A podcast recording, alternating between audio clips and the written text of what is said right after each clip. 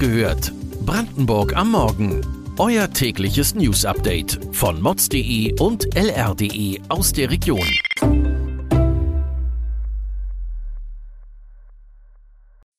Guten Morgen an diesem 26. Juli.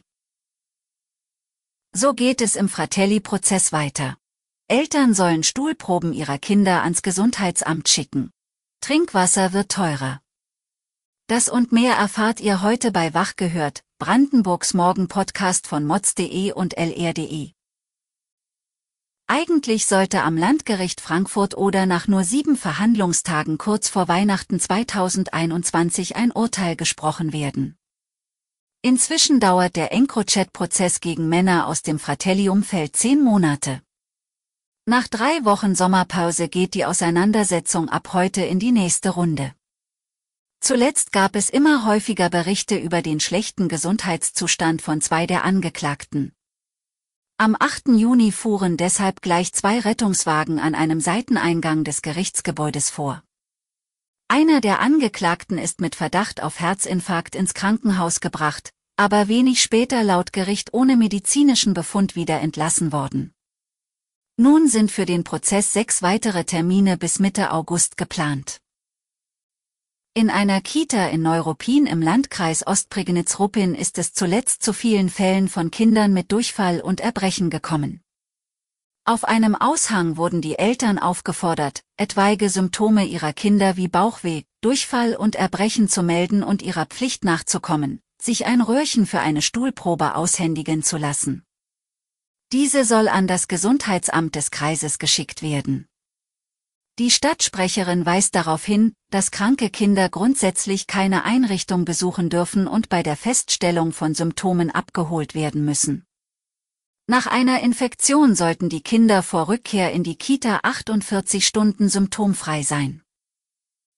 Für einen Kubikmeter Trinkwasser zahlen die einen in Brandenburg knapp einen Euro und andere fast das Doppelte.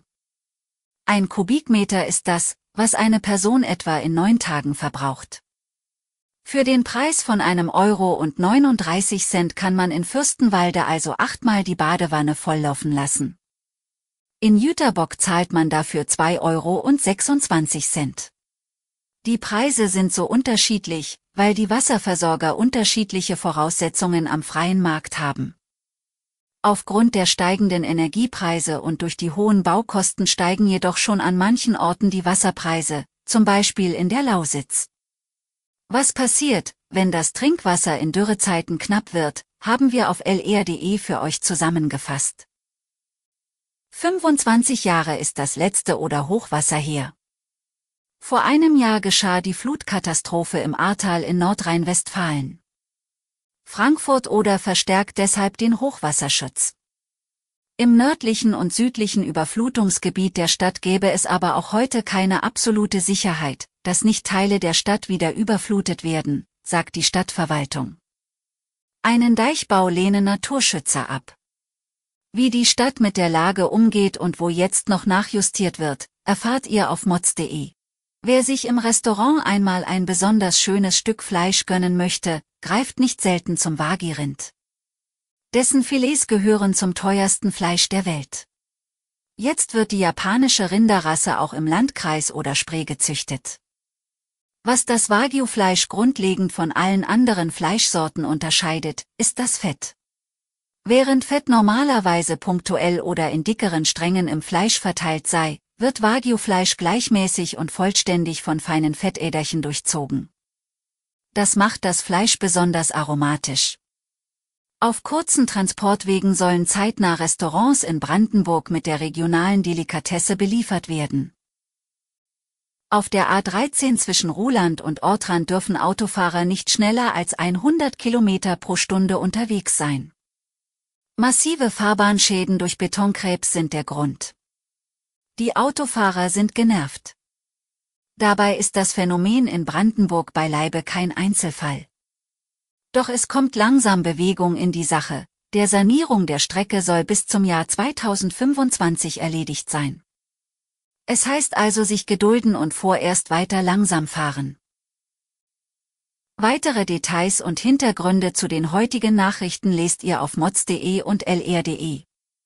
Wir versorgen euch jeden Tag mit frischen Informationen aus der Region. Am Mittwochmorgen hört ihr die nächste Folge Wach gehört, Brandenburg am Morgen.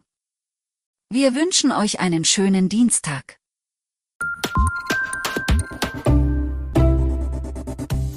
Wach gehört. Brandenburg am Morgen ist eine Produktion von mods.de und lr.de. Wir freuen uns auf euer Feedback per Mail an wachgehört.mods.de. Ihr findet uns auf allen bekannten Podcast-Plattformen. Abonniert uns für euer tägliches News-Update.